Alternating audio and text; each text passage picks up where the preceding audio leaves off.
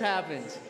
Uh, hey, I'm so glad that you guys are here. Um, really excited. Pastor Rick gave me the perfect on ramp, segue, gateway, because uh, we're going to talk about the Bible today. Uh, turns out that's a big deal around here.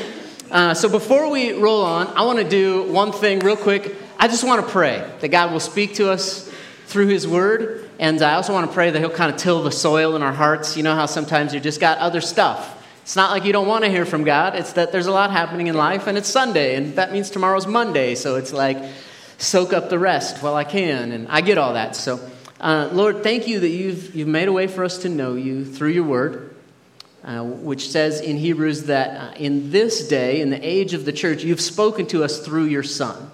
That's your, your primary uh, mechanism for speaking to us. And so I pray that you'd help us to uh, uncover a little bit more about who you are and uh, what you have for us through your Son. So I pray that you would speak. We're an open book, God. We're, we're ready to receive from you.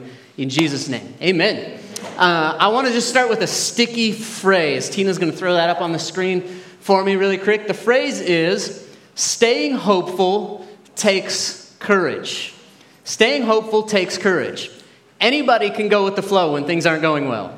It doesn't take any kind of courage to go, yeah, it's probably not going to work out. Anybody can do that. In fact, that's probably for most of us kind of our natural position, right? We, we kind of lower our expectations so we're not disappointed. Anybody can do that. Uh, to assume that, you know, I failed last time, so I'm probably going to fail this time, that takes nothing of us. Anybody can be negative when hard times come. Anybody can assume the worst. It takes courage to stay hopeful.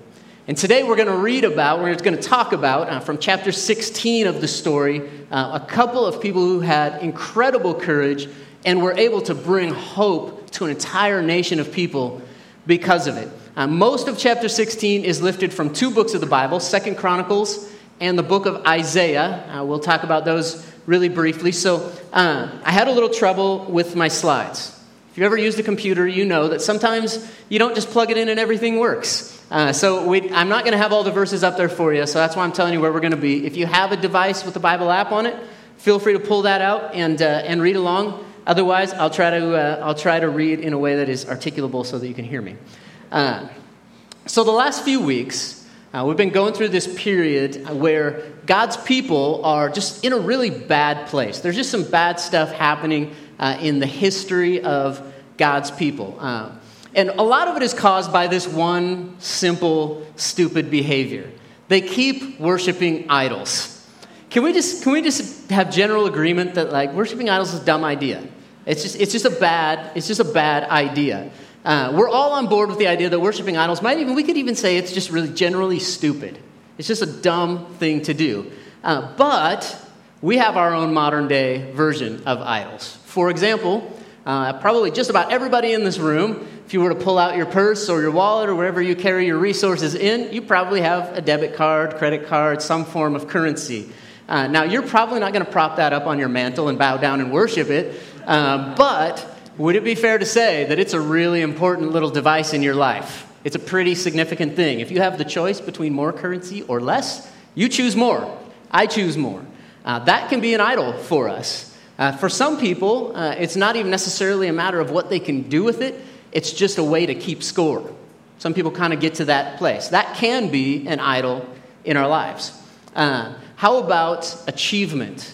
A lot of us probably have a, uh, diploma or degree or a certificate of some kind somewhere, maybe hanging on a wall, maybe uh, on a shelf somewhere. Uh, there's a reason why when you graduate from something, they give you your certificate or diploma in a neat little folder so that you can prop it up for everyone to look at. That can be an idol. It's not necessarily a bad thing. I would say it's generally a good thing, but it can be an idol. Here's one that's really going to mess with you how about family? Family can be for us an idol, uh, a pretty virtuous sounding one. But if you think about what an idol is, it's the thing that we put our hope in. Uh, it ha- occupies the uppermost seat in our affections. Uh, our family can actually be between us and God. Family can be an idol. I don't like to talk about that one because I love my family. And I know you love yours too. Uh, but the easiest thing in the world for me to do would be to make Brandy my idol. In fact, if I didn't try to do that, she normally sits right here. Uh, in fact, if I didn't actively resist it, that would just happen automatically. Probably for a lot of you, family is the same, the same kind of thing. Uh, so there, there's all kinds of ways. Probably I have a whole bunch of examples. We don't need to go uh, on with them. Surmise it to say this yes, carving a wooden eagle and putting it on your mantle and bowing down to it and worshiping it as God, that's really dumb and just at best it's really weird. Uh, but someday, maybe hundreds of years from now, maybe people will look back and they'll think our idols are dumb too. Possibly. We have them too. We have them too. So God's people are in the middle of this 200 year period where they have just been wrestling with this particular issue. And the outcome of it is, you might remember from two weeks ago, the kingdom has been divided. Uh, there's 12 tribes in the nation of Israel. 10 of them broke away uh, from, from the monarchy, and they became the northern kingdom. They, re- they retained the name Israel. Uh, one tribe, Judah, uh, they stayed under the leadership of King Rehoboam, Ray Ray, uh, the son of King Solomon. And, uh, and then eventually Benjamin, the tribe of Benjamin, kind of folded in there, so all 12 are accounted for. And uh, they've been divided. Northern kingdom is Israel, the southern kingdom is Judah. And in this time period, in these two nations, there's been 38 kings so far. And the Bible says the same thing out of 33 of them. It says they did evil in the eyes of the Lord. That's not the kind of legacy you want to leave, right? Can you imagine having that on your tombstone?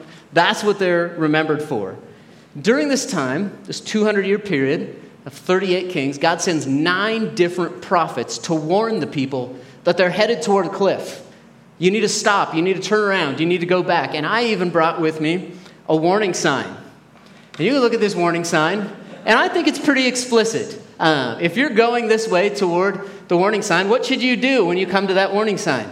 Not keep going. You should, whatever you do, you should definitely not walk right past it as if nothing happened. Uh, the warning sign is there to prevent you from impending danger. And God has sent his prophets to be warning signs. And this is what it says in Second Chronicles 36, verse 15.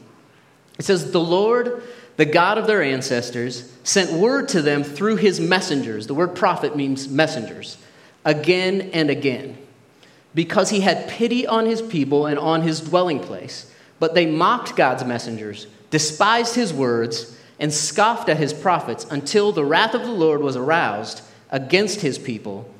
There was no remedy. Now, this is a place where uh, a lot of people who maybe don't understand the overarching story of the Bible have a problem with what they read because it sounds like they didn't do what God wanted and now he's going to punish them. Does it sound like that? And so, if you don't understand the overall context, the larger picture, uh, this is really bad news. But what did he actually do? He sent his prophets to be the warning sign, nine of them, over the course of these 200 years, saying, Stop, go back, turn around. Now, uh, if you're parents or just a decent human, what would you do if you saw a little child walking toward the edge of a cliff? You would shout, Hey, stop, don't go over there. But what would you do if they didn't listen? You would have to correct for them, wouldn't you? Like, that would just be the reasonable thing to do. And that's exactly what God is doing right here. He's doing exactly what a loving parent would do to their child. Remember what Elijah said uh, last week? Elijah had this showdown with the prophets of Baal, and, uh, and he was calling on God to show his power. But he didn't call on God to show his power so everybody would know they're in trouble now. This is what he said 1 Kings 18:37. He's praying, God, answer me so these people will know that you, Lord, are God, and that you are turning their hearts back again. He doesn't want to punish them. He wants to call them back home. He wants to bring them back to safety. That's what he's trying to do through his prophets. He wants his children to stop playing near the edge of the cliff and come back over here where it's safe. And the prophets are God's warning sign. Now, uh, we have our own form of idols, and God is constantly, and by constantly, I mean constantly. What's up, buddy? Did you lose your mama? There she is. It's all good. God is constantly doing the same for us, calling us to turn our affection away from our idols so that we can walk in His blessing and His protection. Uh, now, uh, the things that I mentioned are not inherently idols. Uh, money is not inherently an idol. Certainly, family is not inherently an idol. Achievement is not inherently a bad thing. Uh, but think about it this way if you're married, uh, if, you, if you want God to bless your marriage and protect your marriage, uh, what should you do? You should do it His way. If you want his blessing, you should do it his way. That's what he's calling them to do. Turn away from their idols so that they can walk in his blessing and protection. Well, the northern kingdom, they don't listen. Uh, and eventually, because of their outright rebellion, they fall to the Assyrians. Uh, now, we, uh, a lot of us probably have some familiar with, familiarity with the Roman Empire. Uh, you know, and during the time of Christ and for several hundred years before and after, they were really the dominant world power. They ruled the known world. The Assyrians were the Romans before the Romans. They were the dominant power of their day. And they have come down and just wiped out the northern kingdom. Uh, they had an army of about 185,000 soldiers, which in their day was just massive. Uh, it would have been like New York Yankees versus Meade Panthers, something like that, or New York Yankees versus Seattle Mariners. It's going to be a wipeout. You know what I'm saying? Uh, okay, sorry. Yeah, my dad's not here today. He would have been really hurt about that. But, uh, the Israelites have just rejected God. And so what he does is he just removes his protection from them the northern kingdom falls. Now, the southern kingdom, they're apparently smarter. Judah is a relatively small nation, just the tribe of Judah and Benjamin kind of folded in there. Uh, they're a little bit smarter because they see what's happening. They see the Assyrians literally coming their way, and they think, hey, I don't like where this is going. Uh, maybe, maybe we should turn a different direction. And there's a prophet on duty in their day named Isaiah.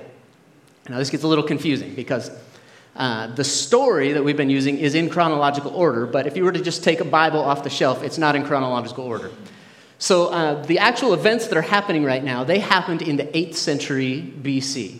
Uh, the book of Second Chronicles that we're reading from, which is a historical document that tells the story, was actually not written until the 5th century, so a few hundred years later, by a guy, by a guy named Ezra. Isaiah is the prophet on duty, and he's writing at the time to the people in the 8th century. And the part that makes it confusing is that those books are in reverse order in the Bible. Uh, so just know that when we read from the book of Isaiah, it's actually Isaiah's words to the people of the day. When we read from Second Chronicles, it's a historical document chronicling the events that happened in that time period. So Isaiah comes and he, he begins his public ministry by communicating to the southern kingdom hey, that mess that you see happening to the northern kingdom, the way they're being wiped out, uh, that's coming for us if we don't change directions here, if we don't heed the warning sign and start going a different way. And these are Isaiah's words to Judah, the southern kingdom. Jerusalem staggers, he says. Jerusalem is the capital city of the nation of Judah. Jerusalem staggers. Judah is falling. Their words and deeds are against the Lord, defying his glorious presence. The look on their faces testifies against them. Uh, you ever caught somebody red handed and they had the look on their face? The look on their faces testifies against them. They parade their sin like Sodom, they do not hide it. Woe to them, they have brought disaster upon themselves. If I'm going to get a word from God, that's not the one I want. Uh, he's basically saying, hey, the Assyrians are coming for you because you have openly rejected God. It's like this. Imagine the people of Judah all lined up on the edge of the Grand Canyon. Has anybody ever been to the Grand Canyon? Surely uh, a few in this size. Yeah, several of you. Uh, they're lined up uh, along the edge of the Grand Canyon. I've never been there, but one thing I know is that all along the edge there are signs posted that say, hey, dummy, this is a sheer cliff. Don't get too close. They're all over the place. Isaiah is the guy who comes along and pounds that sign in the ground and says, Hey, you're going to fall. You need to back away. Now, we look at it and we could think, man, you guys are idiots. Stop playing with the idols. Like a metal cow. They literally crafted metal cows. This happened twice in their history, and they worshiped it as God. But listen, the Old Testament story of God's people and their idols, this is the first blank on the card that was on your seat. The Old Testament story of God's people and their idols, that's our warning sign. Okay, that's, that's our warning sign. As you're reading through the Old Testament, it's just this narrative for the most part about, uh, about this nation of Israel and now Judah. Uh, and it's like, what is the relevance of this to me? They're us. They are us. In a different context, in their day, they do the same things that we do over and over again. The Old Testament story of God's people and their idols is our warning sign. Think of it this way we all know people uh, who just can't seem to follow warning signs. Uh, like, Uh, we all know that person who just keeps slacking off at their job. They're gone half the time. They show up late the other half of the time, and they know they're probably going to lose their job eventually, but can't heed the warning sign.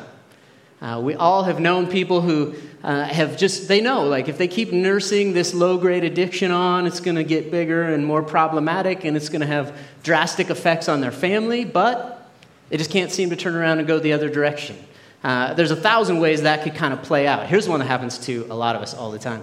Uh, you ever had somebody in your life that just like they just rubbed you the wrong way, and you just kind of like nursed and rehearsed that angry thought over and over, and you had like these imaginary confrontations in your mind, and then eventually you just had this huge like oak tree of bitterness growing out of your heart that you couldn't get rid of. Uh, we all know if I keep nursing anger and resentment, it's going to turn into bitterness, but nonetheless, there's the sign yet we often proceed. That's exactly what they do, and they're our warning sign. God is calling us back to Him, away from the cliff, because He knows that sin will be destructive. Now, I use the imagery of the cliff because it makes sense out of the idea of repentance. The word repentance or repent literally means to turn and go the other direction. That's, that's what it actually means. When we repent of our sin, we turn away from it. God is calling His people and by extension, us, to turn away from our sin. Stop playing at the edge of the cliff. Go the other direction. Does that sound like an angry and punitive God who's looking to punish people? I don't think it does. I think it sounds like what a caring, responsible dad would do. That's what he's happening. So, this story of God's people and their idols, it, it, sounds so weird worshiping idols. Like, I can't even get my head around how strange it would be to just like worship and bow down to an inanimate object, but it's our warning sign too. So, 33 of 38 kings, uh, they've been evil. The good news is, that means there's five that were not. There's five that were good kings. One of them is a guy named Hezekiah. Hezekiah sees what's happening in the northern kingdom. He sees that Judah is playing on the same cliff. He sees that, man, the fall is going to be a bummer. So he calls the nation to change their course now. He immediately rids the entire nation of Judah of all of their idols. Uh, he calls all the people to repentance. He calls all the people to turn back to God. And the people have this one concern. Well, the northern kingdom's already fallen. We've been doing the same thing. They're concerned, okay, it's too late. Assyria's right here. They're, they're at our doorstep. Their army is marching against us. And this is where we really see Hezekiah's true colors. We find out who he is because he's got this pressure of the Assyrian army pushing down on him. He's got the pressure of all the people looking to him for the answer. He's got the pressure of the fact that he just told all the people, hey, if we turn to God, he'll save us. And now he's like, man, God, I hope you, I hope you do this. Uh, he's just feeling this, feeling this pressure. Second Chronicles 32, 7. This is what he said to the people. Okay? Try to, try to get your head around this. This is so, so amazing. This is our, our critical verse for the day. He said to the people, Be strong and courageous. Do not be afraid or discouraged because of the king of Assyria and the vast army with him, for there is a greater power with us than with him.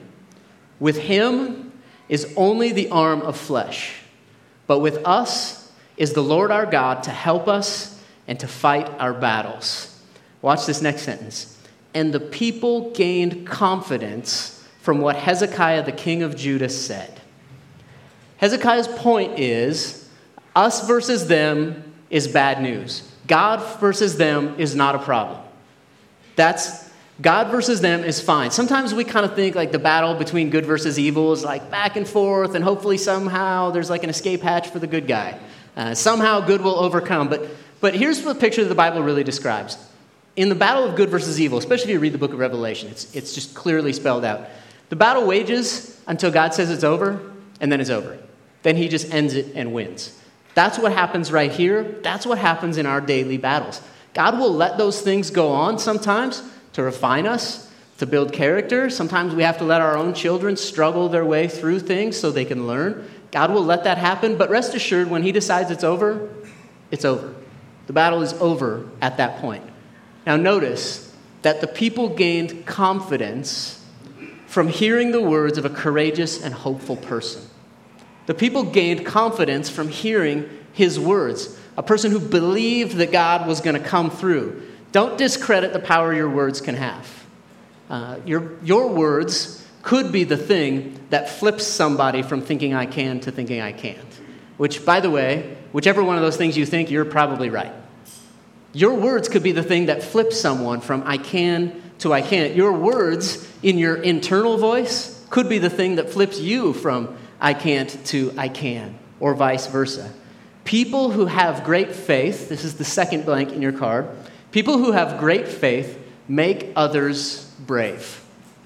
What a great thing to have said about you, that you made others brave. People who have great faith make others brave. People who have great hope in the Lord give others courage. Anybody can say, Yeah, man, that stinks. I'm sorry. That's probably not going to work out. But people who have great faith give others courage. So the Assyrian army shows up at the gate. Uh, something pretty cool happens right here. Uh, the Assyrians, they, they don't really like to battle if they don't have to. They prefer surrender uh, because it doesn't cost them anything. War's expensive, people die. They, they prefer to surrender. So they kind of initiate this practice of laying siege to the cities. They come and they surround the city and just try to choke it off of food and water and resources until the people give up. So, this is what they do in Jerusalem they lay siege to it. Hezekiah uh, is just is so smart. What he does, he actually digs a tunnel through, under the city uh, to actually have a source of fresh water. Uh, the tunnel is really cleverly named Hezekiah's Tunnel. Uh, it was actually lost to history, but it was dug up again in 1938. You can actually go there today, and the water flows into a place called the Pool of Shiloh. Uh, they lay siege and, uh, and they send in Hebrew speaking uh, officials from their army. Uh, they try to start a propaganda battle, if you will. This is what it says. This is what they say when they come into the city, the message they're spreading. 2 Chronicles 32 13. They come and say to the people, Do you not know what I and my predecessors have done to the peoples of other lands? Were the gods of those nations ever able to deliver their land from my hand? Who of all the gods of these nations that my predecessors destroyed has been able to save his people from me? How then can your God deliver you from my hand? Now, do not let Hezekiah deceive you and mislead you like this. Do not believe him. For no God of any nation or kingdom has been able to deliver his people from my hand or the hand of my predecessors. How much less will your God deliver you from my hand? Don't listen to Hezekiah. He's just trying to tell you what he's supposed to say. Don't listen to that nutty preacher guy, Isaiah. He's just saying what he's supposed to say. Don't listen to that.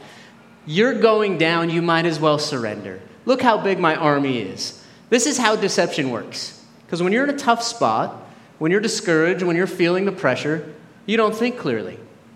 And if dece- deception can come in and uh, prey on you, and Satan can tell you that all is lost, you might as well give up, you can't win, then the battle can be won on the battlefield of the mind with no bloodshed. But let me ask you something. Satan comes and he says, uh, You're going to lose, you're overwhelmed, you don't have a chance, this isn't going to work out. We're like halfway through the Bible right now in the story. Does that sound like something that God has ever said to anyone? No. That's the exact opposite of what God would come and say to his people. But this is how deception works because if you're too discouraged to turn and go another direction, the battle is won or lost, as it were. And this is their propaganda battle. They're trying to win on the battlefield of the mind. The Assyrians are at the gate, and Judah has a choice between faith or fear. Now, the choice is uh, that they can just give up, they can surrender, uh, they can become uh, slaves to the Assyrians, or they can take a trust fall uh, back into God's arms. You're familiar with the trust fall? This is what the trust fall usually looks like for God's people. Go ahead and play that, uh, that video for us, Tina. This is how they usually do it. God's setting them all up. Trust me. Okay, let's go. Lean on me. And away they go. Yeah, you didn't see that coming, did you? This is what they do over and over. Like, they're awesome at you know, uh, crying out to God when things are going bad, when they're in trouble, and they're really, really good at ignoring God when things are going fine. But have you noticed that it's hard to just walk in a consistent relationship with the Lord? Uh, the problem is, any type of meaningful relationship takes intent. Walking with God, having a relationship with God, takes intentionality, continually surrendering and repenting. Every meaningful relationship takes intentionality. No one accidentally drifts their way into an awesome marriage or into, uh, into a deep, meaningful relationship with their kids. That doesn't happen on accident. Same in our relationship with God. It takes intent. So watch what Hezekiah does. Assyria shows up at the gate. Second Chronicles 32 20, it says, King Hezekiah and the prophet Isaiah, son of Amos, cried out in prayer to heaven about this. What does Hezekiah do? He grabs a faithful brother, uh, he grabs someone that he loves and trusts, and they pray. Now, oddly enough, that's exactly what the Bible says that we should do when we're in impossible circumstances. That we should grab someone who shares our faith, someone who we trust, get in community and relationship with them, and cry out to God. I have a group of guys that I meet with every Monday morning. Uh, good to see you guys, by the way. Mike's back from uh, North Carolina. I hope you enjoyed that, that nice, warm, sunny weather. Uh, we meet up, uh, a few of us, every Monday morning, and I walk away always encouraged. Uh, I walk away always feeling like, yeah, we can handle this. Turns out a lot of the things that I wrestle with are the same stuff that they do. Who knew? I'm not all alone. It's not a complicated formula. Get in community with other Christians and pursue God together. That's exactly what Hezekiah did. It's exactly what we should do. If you're wondering how Christian community is supposed to work, that's how it works. He does exactly what we should do. So Hezekiah and Isaiah pray, and watch what happens. Verse 21 And the Lord sent an angel, one angel, who annihilated all the fighting men and the commanders and officers in the camp of the Assyrian king. So he withdrew to his own land in disgrace. Uh, I actually found a picture of this particular angel, and uh, I think we could all agree he's pretty fierce. he destroyed the entire army. God sends one angel who goes Chuck Norris on the entire camp. Uh, a lot of historians actually believe that it was kind of like a, some kind of like a, an infectious disease or something that, uh, that killed him off. I don't know how God did it, but uh, in any case, uh, the question I want to ask each of you and myself is if I actually believed in a God who could do things like that. Now, remember, we, I quoted a guy named Dallas Willard a couple weeks ago who said, To believe something is to act as if it were true. If I actually believed in a God who could respond to my prayers with that kind of power, would, I, would it change the way I live? Would it change my life? Uh, the answer for me is definitely. Uh, if I actually believed, would it change my life? Would I, would, it, would I go out the door and trust that nothing could stand against God? That the things that I'm wrestling with are actually not that big a deal for Him? That He actually has it under control? Now, listen, Whatever comes against you today, whatever it is, whatever comes against you today, it cannot undo God's plans for you. It's probably going to take you on the roundabout way, probably not the direction that you wanted to go. Uh, but when God says the battle's over, it's over. It can't undo his plans for you. So this so Isaiah comes along, he's he's the prophet while all of this is happening. Isaiah had actually a very long ministry under several different kings. And uh, this is what Isaiah wrote in Isaiah chapter 6, verse 1. It says, In the year that King Uzziah died, I saw the Lord. Is a vision of God, and it's pretty descriptive, so you can get your mind's eye working as he describes it. I saw the Lord high and exalted, seated on a throne, and the train of his robe filled the temple. It's an impressive robe. Above him were seraphim, these are angels each with six wings. With two wings they covered their faces, with two they covered their feet, and with two they were flying. And they were calling to one another, Holy, holy, holy is the Lord Almighty. The whole earth is full of his glory. Does that sound pretty like fantastically majestic to you? Like way outside of my normality? Like so, uh, just so fantastic that it's like foreign and almost weird to you? Uh, good. Because if it sounded normal, he wouldn't be much of a God. If God was just like, if the full extent of his glory was all things that I could easily wrap my head around, that wouldn't be very impressive. If it sounds incredible to you, that's a good thing if it's beyond your normal. Now, at the risk of oversimplifying things, I'm just going to say this it's because God is set apart from us, He is holy. His reality is beyond my finite understanding. When, I, when Isaiah sees God's majesty, listen to his reaction. Isaiah 6 5, he said, Woe to me, I cried. I am ruined. I'm destroyed, meaning I'm about to die. I shouldn't be here right now. For I am a man of unclean lips, and I live among an un- a people of unclean lips. And yet my eyes have seen the King, the Lord Almighty. Isaiah quickly realizes, Whoa, I do not belong here. I'm out of my league. Now, Isaiah is not like a sketchy guy, right? He's, he's God's messenger. Uh, like his level of holiness is beyond probably any of us. And yet, Isaiah realizes, compared to God, I am unworthy. Notice his primary descriptor. It's not big, it's not awesome, it's not powerful. The primary descriptor for God in this picture is holy. Now, a lot of people might think of that as a negative descriptor for someone who's sort of a religious, kind of arrogant, mean person. But if I think of that as negative, that's actually my problem. Because the truth is, I'm just like Isaiah. Compared to God, He is holy. I'm very much not. God is perfect and powerful beyond our imagination. Now, I mention that because here in this situation, you have uh, all these people who are terrified, you have the Assyrians marching against them, and yet there's two people, Hezekiah and Isaiah, who got a glimpse of the reality of God, and they realized we need to change course. We need to change direction.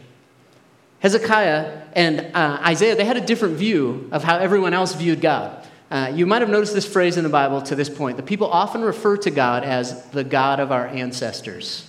Uh, sometimes we think of God as the God of our ancestors. You know, God who used to do stuff in the Bible like a long time ago? Uh, we think of God that way, but, but these two men realized no, no, God is living among us. That He actually wants to be our God right here in this moment, and we're messing around with all these silly little trinket gods. Now, that's the same message for us. We are them. He's right here in our lives in this moment. I hope that in some way today you'll get a glimpse of a God who is living among us. Too often we just view him as the God who used to do stuff or the God we read about in the Bible. But take courage because he's right here, right now. When Isaiah saw God, he realized how unclean he was. He realized how sinful he was. But in the next verse, uh, verse, verse 7, um, an angel comes and takes a coal, and it says, He touched my mouth and said, See, this has touched your lips. Your guilt is taken away, and your sin is atoned for. Um, coal is a cleansing agent, a purifying agent. See, God doesn't point out our sin, didn't point out Isaiah's sin so that he'd realize how horrible he was, or so that you'd realize what a failure you are. That's not why God points out our sin. It's so that we'll realize how awesome and gracious and loving he is. That's why he points out our sin and our failure. And when we reach the point of understanding that the gap between me and God is so vast, when we get to that point, we understand that the gap between my standard and his standard is massive, then we've reached the beginning of understanding his grace understanding his mercy. Uh, there's a guy named Tim Keller. Tim Keller is, one of the great minds in Christianity today. History will remember him that way. He says this uh, He says that the gospel can be boiled down to this that you are, in fact, more wretched and more sinful than you ever dared to dream that you are. Welcome to Center Church. but at the same time, you're more loved and more accepted than you could ever even imagine possible how crazy is that? That's when we realize, man, I must be so valuable to God. So Isaiah changes the tone of the story. Uh, it's kind of an interesting, just a little fun fact here. There's 66 chapters in the book of Isaiah. There's 66 books in the Bible. Uh, 37 of the chapters of the books in the Bible are the Old Testament. They're about the law, they're about the people's behavior, all kinds of different things along those lines. And then 29 of them are about redemption through Christ. They're about the Savior. Uh, in the book of Isaiah, the first 37 chapters are about the law, they're uh, about the people's idolatry, about the people needing to change course. And then the last 29 are about the coming Savior. Kind of a, kind of a cool thing how that played out. Uh, I just want to end our time together by reading a portion of what Isaiah said about Jesus about 700 years before Jesus was born, before Jesus lived a sinless life, before he died on the cross and rose from the dead uh, to give us to give us life. Uh, I just want to read a little bit of what Isaiah said about the coming Messiah. It's on 220, page 228 in the story if you're following along. It's Isaiah 53, beginning in verse 2. It's talking about the coming Messiah, about Jesus. He had no beauty or majesty to attract us to him, nothing in his appearance that we should desire him. He was despised and rejected by mankind, a man of suffering and familiar with pain. Like one from whom people hide their faces, he was despised, and we held him in low esteem. Surely he took up our pain and bore our suffering, yet we considered him punished by God stricken by God, and afflicted. But he was pierced for our transgressions, and he was crushed for our iniquities. The punishment that brought us peace was on him, and by his wounds we are healed. We all, like sheep, have gone astray. Each of us has turned to our own way, and the Lord has laid on him the iniquity of us all. He was oppressed and afflicted, yet he did not open his mouth. He was led like a lamb to the slaughter, and as a sheep before its shearers is silent, so he did not open his mouth. By the oppression and judgment, by oppression and judgment he was taken away. Yet who of his generation protested? For he was cut off from the land of the living. For the transgression of my people he was punished. He was assigned a grave with the wicked and with the rich in his death though he had done no violence, nor was any deceit in his mouth. Yet it was the Lord's will to crush him and cause him to suffer. And though the Lord makes his life an offering for sin, he will see his offspring and prolong his days, and the will of the Lord will prosper in his hand. After he suffered, he will see the light of life and be satisfied. By his knowledge, my righteous servant will justify many, and he will bear their iniquities. Therefore, I will give him a portion among the great, and he will divide the spoils with the strong, because he poured out his life unto death, and was numbered with the transgressors or sinners. He bore the sin of many and made intercession for the guilty. Do me a favor and stand with me if you would. Uh, I'm going to ask Jess and the band to, uh, to come real quick. Uh, listen, if you're guilty, you're exactly the person that God sent his son into the world to die for. If you feel like you're farther away from God than you should be, you're exactly the person that Jesus came to draw near. So do me a favor, if you have one of these on your seat, one of these cards, just grab that really quick. Uh, on the bottom, number three, it says, Be strong and courageous. Do not be afraid or discouraged because of blank. For there is greater power in me It's a paraphrase of Second Chronicles 32 7, a personalization, if you will. Um, we're going to sing a couple songs and worship and just celebrate what Jesus has done for us. Uh, would you, at some point in the next few minutes while we're here, would you fill in that blank? Be strong and courageous. Do not be afraid or discouraged because of blank.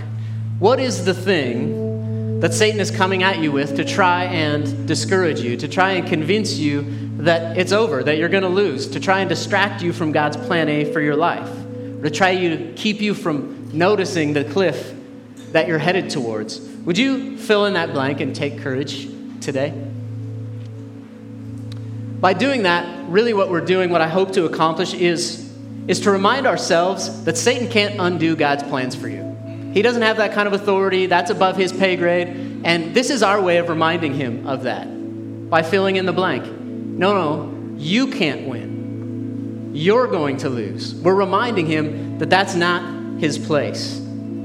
It takes courage to be hopeful. But today, you have every reason to be hopeful because God is for you. He's not just the God of the Bible who used to do stuff a long time ago, He's ready to fight on your behalf. So let's just take a couple minutes and just worship Him and enjoy His presence.